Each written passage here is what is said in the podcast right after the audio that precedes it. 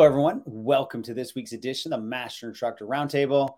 Marty Miller, Regional Master Instructor, here with my fellow Regional Master Instructor and dear friend, Miss Wendy Batts. How are you doing today? I am good, Marty. How are you? Great. I'm looking forward to this topic because I think of all of our collective years of being with NASM, I think that uh, there was a lot of not fully understanding our flexibility continuum. And I think that dynamic stretching was also one of those kind of uh, areas that uh, there was some confusion on. So I think that with the new content and what we're going to talk about today, I hope we're going to uh, clear it up for a lot of people. Yes, I know Marty and I had seen some stuff on the Facebook page, so we do appreciate all the feedback and comments.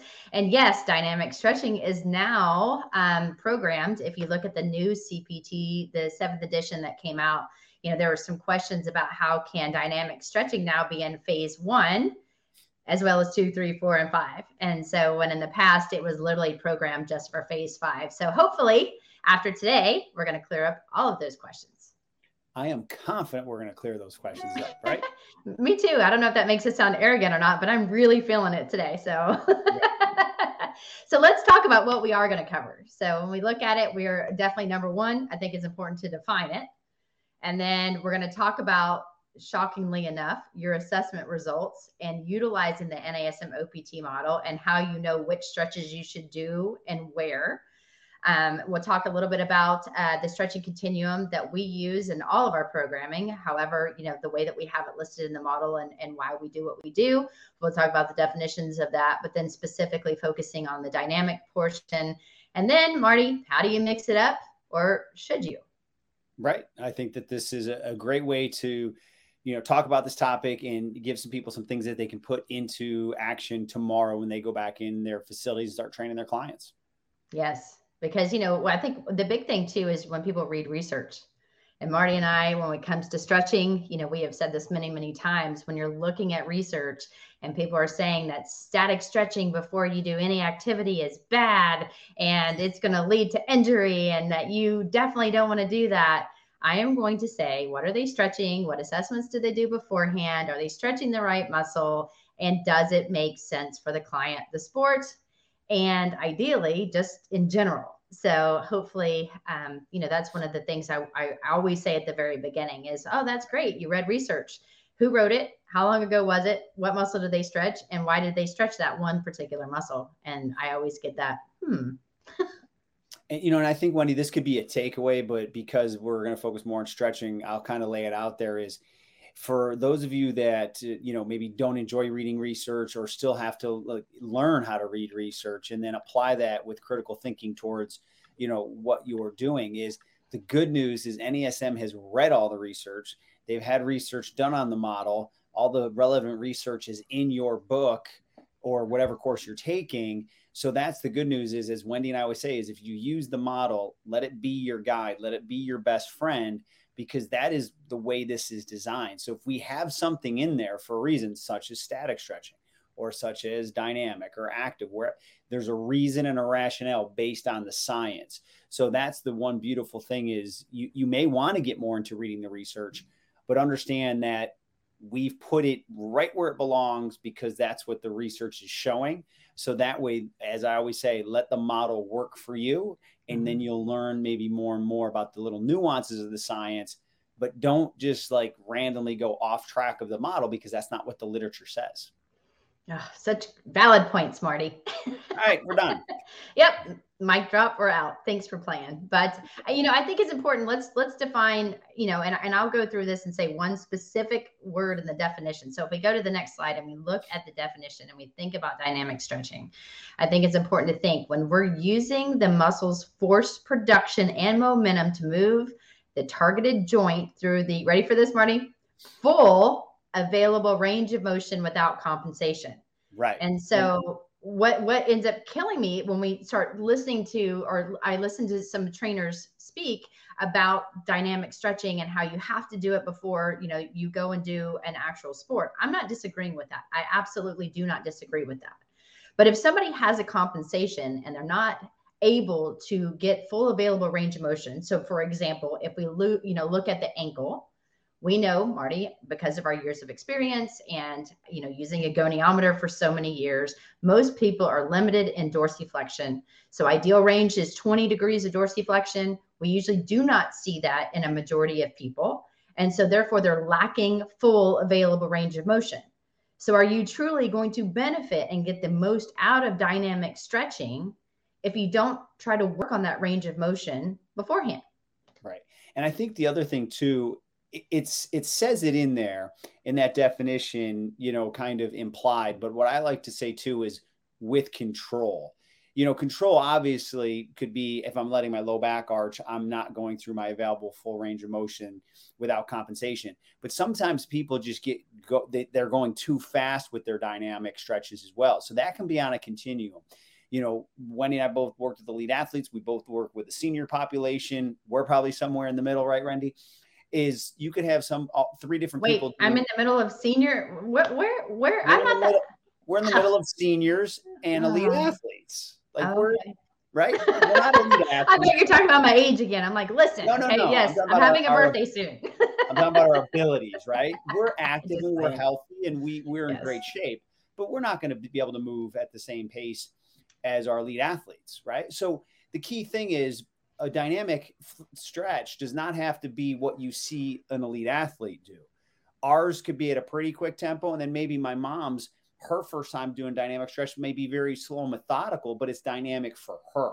So that that dynamic is still on a continuum. It doesn't have to look explosive for everybody.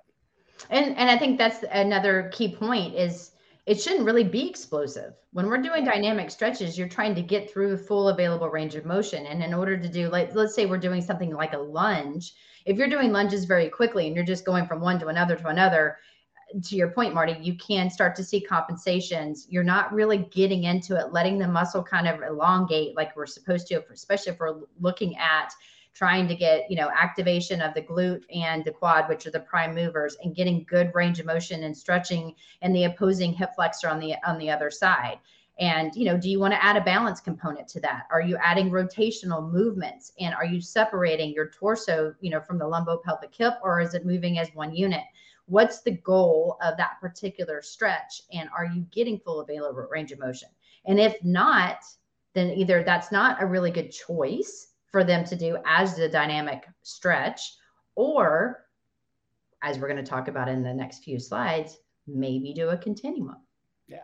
And, and the key thing is if you're not, you know, we, we've hammered this with resistance training. If you're not doing ideal form, you're either getting, you know, better at good form or you're getting worse, right? There's really no in between. If I allow a compensation and I'm doing it under load, I'm going to get stronger at the compensation. Same thing goes as we look at dynamic flexibility. If I allow a compensation like my low back arch or my head to jut forward, I'm only allowing the body to get more comfortable with that patterning. So, just like anything else we do with dynamic stretching, we have to have full control and be able to either get the range of motion we need from the right joints or limit range of motion from other joints and then hopefully we're doing that at some level of um, towards a speed that will mimic what we want to do in real life but doesn't mean form and technique goes out the window here just because it's in the flexibility portion Exactly. And Marty Miller and myself, Wendy Batts, are here on the, this week's Master Instructor Roundtable, and we're talking about dynamic stretching.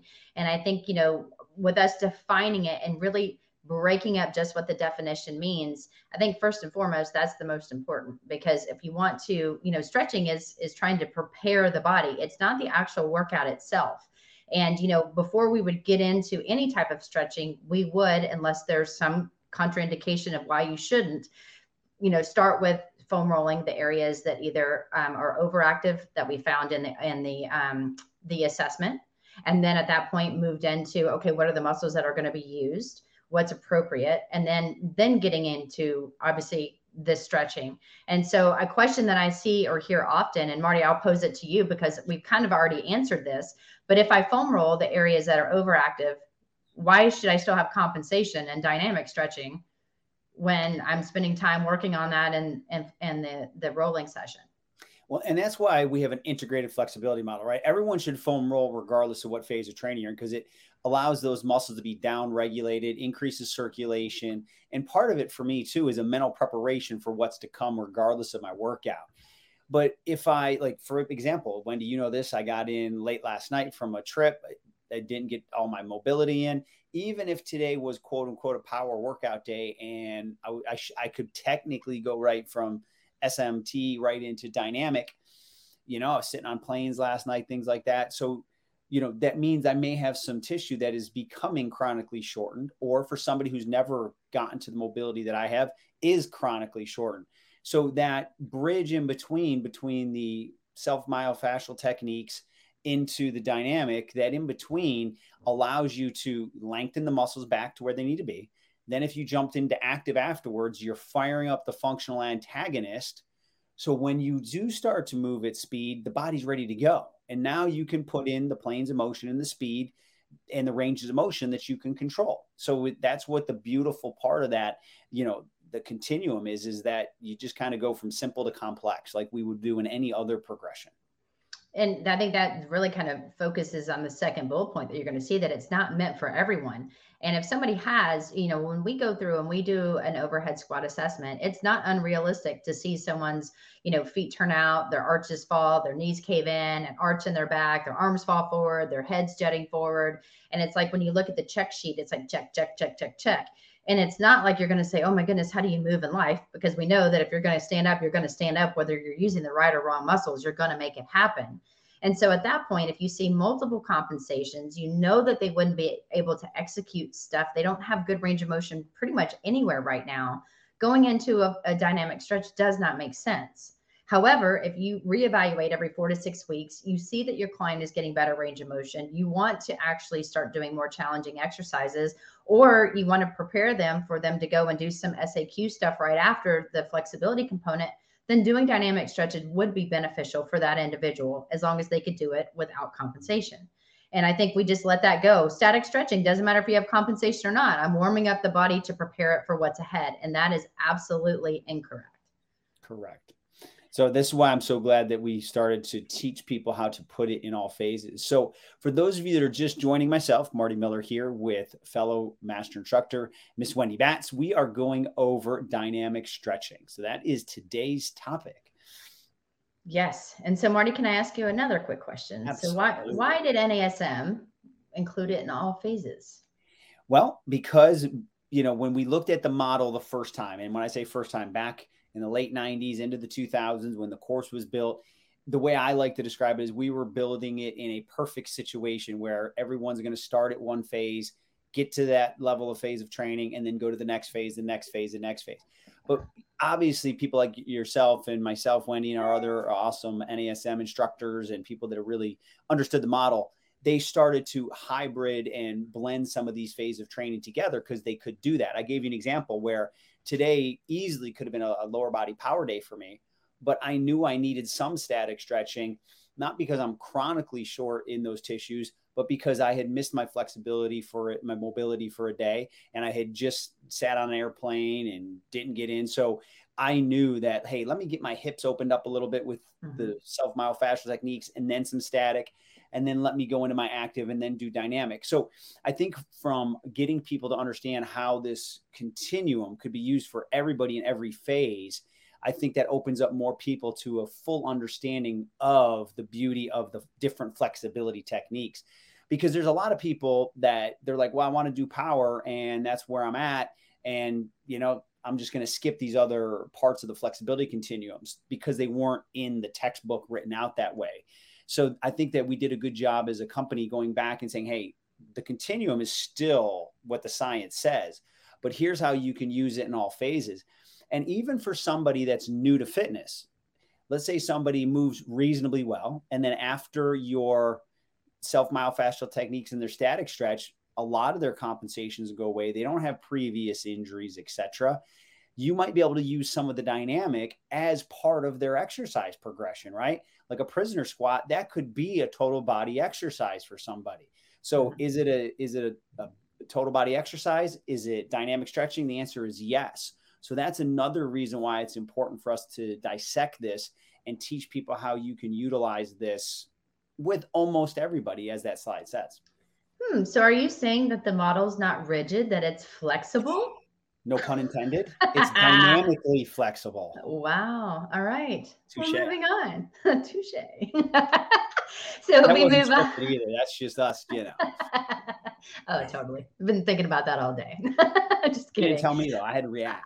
Uh, yeah, I really just, uh, you know, it was one of those when you were like, it's very flexible. I mean, really, guys, the model is flexible, and um, our producer loved it as well, just so Of you know. course. But, um, uh, but um, you're gonna hear uh, Uh, Marty and I say this today. You've heard us say it in the past. You've heard us say it the day we started working here, and you'll hear it probably until I am lying, you know, taking my left last breath. We may even say it at our, you know, funerals. Like, Yes, if we, yeah, don't even want to go there. But yes, but the thing is, guys, it's all about your assessments. And Right. we have said that from time and again. And, and what is the assessment saying about that individual? How well are they moving or how well are they not moving? What is their program in their brain? Meaning what what is it that their brain automatically does and to allow the body to move?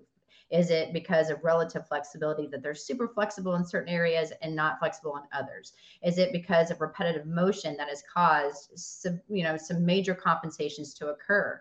But if you notice that in the assessment, and even when you look at the image, you're going to look for when you're looking at from the anterior view, do their feet stay in line with their second and third toe? You know, are, we're looking at, you know, basically, you know, focusing mainly on the foot and ankle and the knee. And then on this, you know, from the lateral view, do they make parallel lines? We look for parallel lines for equal weight distribution. So that's how we know that we're not, you know, we don't see a forward lean, we don't see an arch in the back, we don't see, um, you know, like a, a roundness of the back or a forward head. And then from the posterior view, what are their arches doing? Do they have a shift to one side or the other? And, you know, like how do they look in general? And based on that, your assessments should say, okay, if they are moving properly, then maybe we start them in phase two or phase mm-hmm. three. However, if they have compensations, we've talked about this. We usually start them in phase one. And then, depending on how their body adapts, we'll be there for four to six weeks, maybe less, maybe more, depends on the client. And then you're going to choose the right flexibility in order to increase greater ranges of motion throughout the joint to let them move better. So then they can get up to phase five if that's their ideal goal and where, where they're headed. And so I think, you know, we've said this time and again just because you can do a dynamic in every phase, if they can't move in a good range of motion, then it's not good for that client at that time. And so let the assessments lead you into the right phase and then, you know, and then at that point adjust accordingly. And you know, Wendy, I, you and I both worked with athletic populations, and one that comes, you know, to mind quickly is, you know, our senior or our active aging golfers. So if they're going to go golf, right, no matter what you tell them to do, and you know that they're four to six weeks away from maybe moving better, that doesn't mean that after their stabilization, I may not, again, think about dynamic flexibility is another tool, whether it's the sandbags, kettlebells, Indian clubs, battle ropes, understanding dynamic flexibility and having a bunch of different dynamic uh, flexibility or stretches you can go to. I may finish that workout with some modified dynamic stretching. So that way, when they go to the golf range right after our workout, they're as prepared as they can be. So this is where, again, we were talking about, made a joke of it, how flexible the model is. So, you know, this is where it doesn't have to be ballistic. It, it shouldn't be ballistic. It's got to be controlled. And it doesn't have to be massive ranges of motion at the beginning either. It's what they can control. But you'll be able to start sprinkling some of these in in every phase if you follow the continuum. Absolutely. You know, one of the ones with my golfers that I love to do is like when you kind of lock the lumbar spine and then at that point put your hand behind your head and you go into some thoracic rotation. I mean, it's thoracic rotation. They're not utilizing lower and upper body, but they're really trying to focus on core, getting better range of motion throughout movement. And that's going to help prepare them when they get on the actual course. And so to your point, what are they doing what's the purpose of it and, and you know is it something that's applicable and going to be helpful for your client and that should determine how you should program And, and Wendy, just because you said that, maybe we, you know, we always talk about topics. Maybe we come back and we, in a couple weeks, and we talk about and we show some different Mhm. uh, dynamic stretches. I think we take it for granted, like we we have so many choices. But if you think about the one you talked about, it's almost like a child's pose, where you're just going through Mhm. kind of like a, a door swinging. That's almost just one joint. So it's it's going to be an easier one to start with because they don't have to control everything. Where if you did a prisoner squat or a push up with rotation or a lunge with rotation, that's a more complex dynamic stretch because we've got full body, we've got multiple planes of motion, especially if you start getting into the transverse plane. So again, having uh, the ability to look at simple to complex, that is a great safe way to start someone with dynamic stretching because they're only focused on one body part and you've kind of locked down their lumbar spine so they can't really get into a compensation. They just may be limited in their thoracic rotation, but no harm, no foul with that. So again, maybe this is a topic for another day where we kind of map out some simple to complex. I like it. And if you're just joining Marty Miller and I on this week's Master Instructor Roundtable, we're talking about dynamic stretching and we've talked about the definition and the importance of moving through available range of motion without compensation. And then we've talked about shockingly enough, assessments that are going to help us determine what is the best protocol for your client, where they should start, and and and how we should progress them as we move along in their programming. And if we go to the actual next slide, then we're going to actually kind of get a little more detail into utilizing, you know, or thinking about just how the body works in general. And as we've said, it takes the body about four to six weeks to adapt to the demands that we're placing on it. And so we train in a very slow, controlled fashion. We work on proper execution and quality over quantity. We work on trying to develop full ranges of motion, especially in our stabilization endurance phase and phase one, because we are trying to build that solid foundation in order to put strength and then power, because we're only as strong as we are stable and we're only as powerful as we are strong. So if you think about it, that bottom phase one that people are like, oh, that's the easy phase if mm-hmm. there's compensation, it should be the hardest phase because you're really focusing on the eccentric contraction and looking at how the body's moving. And so think about this on any stretch that you do, even the static stretches, Marty, and you have seen this. When we have people stretch their calves, they'll put their hands up against the wall. They'll bring their back foot, let's say they're stretching their left calf, they bring their back foot back, and you look at how they're stretching and their foot's externally rotated. Okay, compensation. So are they really getting a good stretch in their calf? The answer to that is no, because especially in their overhead squat, if their feet went out, then they're feeding into that compensation. When in all reality, when they're doing just a static stretch, their foot should be slightly internally rotated to really focus on the lateral gastroc. So, so when you think about that, just just realize movement, especially even statically, is going to lead to what happens throughout that same continuum in the stretch flex, you know, and the and the stretching flexibility and con- that por- portion of the continuum.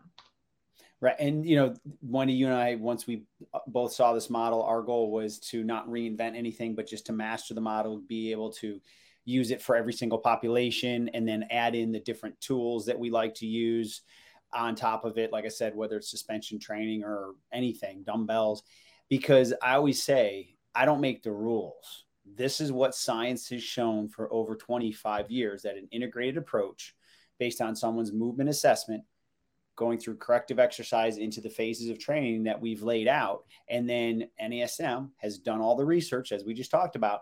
So the acute variables are done for you. If you follow it you're going to get the best results. Dynamic stretching yes it's an absolute must for somebody that's about to do a power workout but what we wanted to show is how you can use that tool of the flexibility continuum in all the phases if you really know how to manipulate that tool within the person's capabilities. Yes. And the last bullet point, I think we could say over and over again, don't rush into it. If they're not ready, don't do it because if you if you are are teaching them about proper movement patterns, they don't have good range of motion, they're going to compensate. So you're teaching your brain how to compensate which again if it takes four to six weeks we're training it to to not move correctly again. And that's what we're trying to focus on not doing. Right. Yep. Very well said. Thanks. Not surprising. Uh talk about progressions and regressions marty. Yeah. So again, follow the model, follow the science. So we're always going to advocate doing some soft tissue work first, whether it's using a foam roller, whether it's using the different massage devices. Key thing is, you know, Wendy can put her hands on people. I can put my hands on people. We're talking about self application. You're always going to get better results. That's what the research shows if you're going to do some soft tissue work first. We've already covered that before. We're not here to cover all the science behind that, but just understand that when we talk about our flexibility continuum, we're assuming that it starts with the self myofascial techniques first. Then, when you look at progressions and regressions, you really have to know available uh, range of motion of a joint. I know Wendy and I are, will say this often, we're diehards with the corrective exercise specialists because that's the foundation. Get people to move well so then they can move often and at higher speeds. So, if you truly understand your range of motion, you'll, as you see somebody stretching, or if you're taking our flexibility specialist and you can do the hands on, you're going to know, okay, this is the available range of motion of anybody that uh, has ideal if I go past that, do they even need the stretch? And if they can't get to that point, what the compensations are, so you know that you're potentially uh, putting them in a, a position for compensation. So those are the key things. So progressions and regressions is what stretching technique can I use? Is it something where they can do it standing and they can do it lying down? having a different arsenal. And again, if we even talk about the adductors, there's multiple adductors that need to be stretched. Are you looking at the long adductors? Are you looking at the short adductors, the adductor magnus? So if you really want to be able to target people on any part of the flexibility continuum, anatomy is huge. So we'll always anchor back to the CES for that.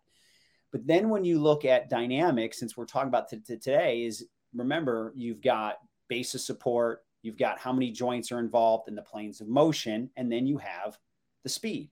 So again, a dynamic stretch does not have to be quote unquote dynamic. It could just be somebody simply moving through a range of motion at first. So you can tell them, hey, here's where your starting point is, here's where you finish, and be careful of these one or two compensations. So again, it can it can speed up over time, but don't think out of the gate is how fast you move.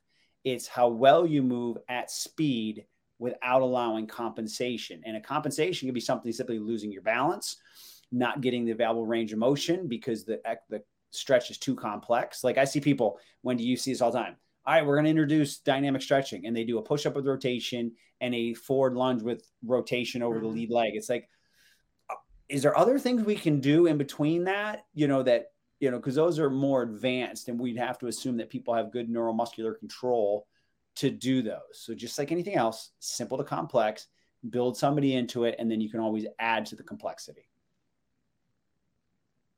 Well done, Marty. That's right. I wish I wish I had something else to add to that, but I really don't. So okay. I guess we'll just move on to the next slide then. so this is the you know I, I as you guys know I teach for um for for CalU and we're talking about the stretch continuum even this week and Marty I know that you've got his class as well. Yep.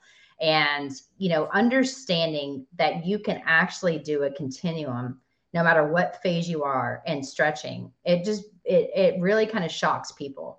And so as i'm just putting this on one actual slide because i want to to make sure everyone can focus on this for one second.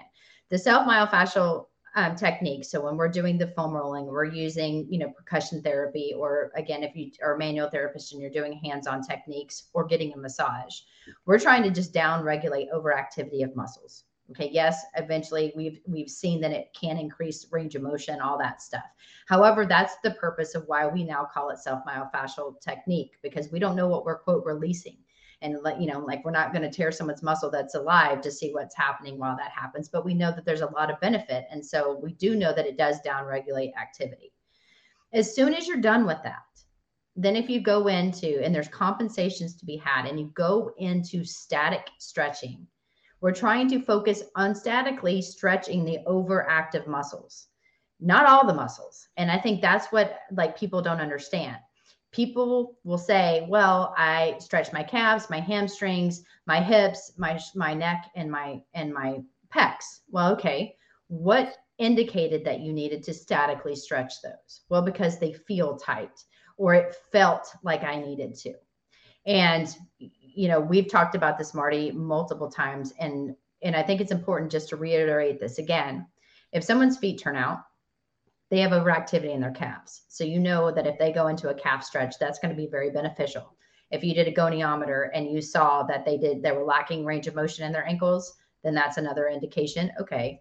Or if they did their mobility assessments that are now found in the new CES and they quote passed, then you know it was underactivity, not not that the muscle itself was uh, a, what needed to be stretched. So there's a bunch of different ways that we can determine the right the right way to program. However, if somebody has an anterior pelvic tilt, their hips are tight, which unfortunately, because we sit so much, is very, very common. You should stretch the hip flexors and not the hamstrings. Even though if you bend over, you feel like your hamstrings are going to snap because they're so tight. Well, they're not tight, they're taut, meaning that they're already in a lengthened position because of the forward anterior rotation of the pelvis. It actually lifts that hamstring in a lengthened position. So even though they feel like you can pluck it, they feel tight, and then they're in a lengthened position. So if Marty had a string, I had a string, and we pull it, then you can pluck it and make, you know, it, it's tight, right? But it's not tight because of it being in a shortened position. It's taut. And so then if I add a static stretch to that, I'm actually not helping anything. If anything, I could cause a strain, sprain, or some other kind of tear possibly into a muscle because I didn't know what I should stretch. So another thing of going back to that assessment of the overhead um, squat assessment, it's really good to have that assessment and baseline. So then you're focusing on the overactive muscles. That's going to help realign the joint because we're working to regain optimal range of motion. Sorry, that was my rant, but that is super important. And I really wanted, I know it's not about static stretching today, but that's the reason we do that. no, I mean, it, very well said. And I think that, uh, you know, again, we need to get people to understand that there's a very specific scientific reason why.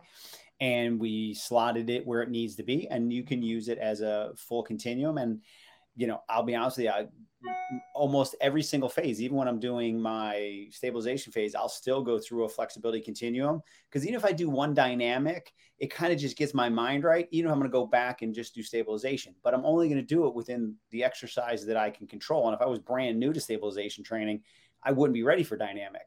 But even if now, having done this for over 17 years, even if I'm doing full stabilization training and it's that that only, I still may do one or two dynamic as a you know a cardiovascular warm up, or I may do some dynamic at the end as a metabolic challenge.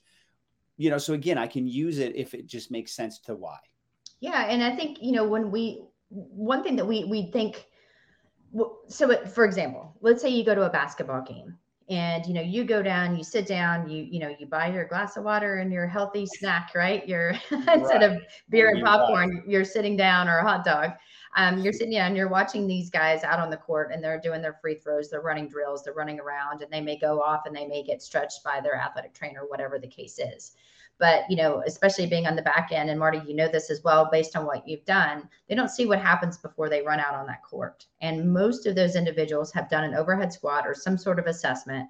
They spend time actually foam rolling using a percussion device maybe getting hands-on treatment with their trainers before then so they're statically stretching then they go through some active flexibility and so when we think of active flexibility we're getting good range of motion with the static um, you know, on the areas that are overactive.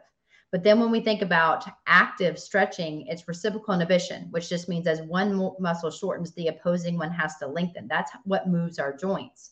And so going and holding two to four seconds, relaxing and trying to get good range of motion through the joints, and then actively going into dynamic, full available range of motion type exercises, we're going to see the benefit and so it's not that these guys come in, put on their jersey, and go out on the court. They have actually warmed up their body, getting better range of motion, hopefully doing some activation stuff. I know people that are, you know, are part of the NASM, um, you know, teams or whatever. They absolutely do that before they get out on the course. Yeah. Um, or the court. But I mean, I think it's important to understand that, as Marty said, going through this is not going to, to do anything other than help the body prepare it even more. So if you're going to do dynamic, stretch what needs to be stretched, activate and, and move the joint, then do full available range of motion with movement, and then go do what you want to do, and you're going to have a better outcome. Without a doubt. And again, you know, when you, you, you and I both train all kinds of different athletes, happened to be at a PGA Tour event this week, was in their trailer, and every single golfer that, you know, these are elite golfers at the highest level spent 45 minutes in there before they went and even picked up a club. And that wasn't their workout. That was just their movement preparation. And you could see them all grabbing the foam roller going through some static going through some active going through some core activation then into their dynamic. And then boom then they go out and play golf. Yes. Super super important to realize that you know all of this when we call it a continuum continue to do it. It's only going to help. exactly. exactly. So if we go on to the next one, I think you know we've we've really hit home on this with the quality yeah. versus the quantity. You yeah, know? not surprising that we talk about that, right? That it's you know we want perfection, right? Or as close as someone can get. You know, we it's not about the volume; it's about are they getting every movement to where it's looking to create the change properly not just volume for the sake of volume, not just range of motion in this sense for range of motion, because there's some range of motion we don't want. So this is where we're very specific, and we've already talked about some examples how you can start with shorter range of motion and build to the full available range of motion that m- most people would have over a period of time. You do not have to start there uh, day one. Right. And, you know, no matter if you're doing any type of exercise or any type of anything, never ever sacrifice your form for a number. Don't get in positions that that you shouldn't be in. And, you know, if we go back and we really look at this slide, these are just some of the ones that literally when we are putting this down, I'm like, oh, I do this one, this one, this and this and this one, mm-hmm. you know, but again, are these appropriate for every single person out there? No, just because they're common doesn't mean it should be appropriate for your client. And that's why understanding your client before adding in dynamic stretching and even choosing your exercises. If you know that they're struggling in certain movement patterns, then you want to maybe not include those at that point in time, work on better range of motion for quality of movement to be better. And then you can start adding in some of these other ones that we have listed. But but these are some of my favorites. I don't know, Marty, if there are other ones too. I know that you. Oh, there's a ton of, of other ones, but I just had the ugh over inchworms because it's not that it's hard from a conditioning standpoint because of my lack of range of motion, my lumbar spine. It takes me a long time to get down the, the distance. and see, oh, to me, to me, those are easy. So it's the right. other stuff. So again, like, we ah, could both do know? them, but our available range of motion is different. Right. Yeah. And and and no, it's not because I'm a girl you know it's because i there are certain areas that i move better. Calves not being one of them. I'm still working on those but i'm going to work on my inchworms tomorrow there you go. Yeah send me a video. We'll post it yeah. here. How about that? So marty until to, not until i get to a perfect inchworm in my mind and i'll show you the before. I'll be like oh he's winging his head's forward. Oh look no, at that. His foot's that part out. will be okay. It's just it's I might have a centimeter worm instead of an inch. Where like it might oh. I don't get that my feet towards my hand thing, and not there yet. Oh wow! Well, you know what? 2022 goals. Inch, it's a quarter inch worm. Perfect. Well, why don't you go over the key takeaways? Awesome. Shockingly, number one, right out of the gate, assessment should guide your stretching choices. Wendy did a great job of talking about not stretching everything for specific reasons. And we also talked about working within the available range of motion when you get to dynamic. I think we uh, also spent a little time. Uh, hopefully, it, it, resonated with considering stretching on that continuum that you can use all three in a workout if it makes sense. Always, always reassess every four to six weeks. That's a standard assessment. You should be reassessing every single set, every single rep, but go back to your standard protocols every four to six weeks. Learn to be creative. Like I said, there's different ways that you can um, learn the flexibility continuum, just like you would any other tool make sure you have a, a big arsenal of different flexibility techniques because again I'm not going to be able to inchworm like Wendy would. So you may have to find another modification for me or some other way to do it. So again, try to get creative and then they'll open up your opportunities to even have more fun. And then without a doubt, quality of movement over quantity of movement. Just because you can doesn't mean you should. right. So I'm right. not doing inchworms tomorrow. No. there you have it. Well, if you guys want to get a hold of us, you know, um, you can email me directly at wendy.batts at nasm.org, or you can find me on Instagram at wendy.bats13. And then Eric, our producer, is going to throw my information up there as well. It's marty.miller at nasm.org. And then Instagram is dr.martymiller72. So, Wendy, thanks for bringing this topic up. I know you saw it on the Facebook page. So, great catch. I think this uh, hopefully is going to be very beneficial to all of our people who attended. And thank you so much for attending. And we look forward to seeing you next week on the Master Instructor Roundtable.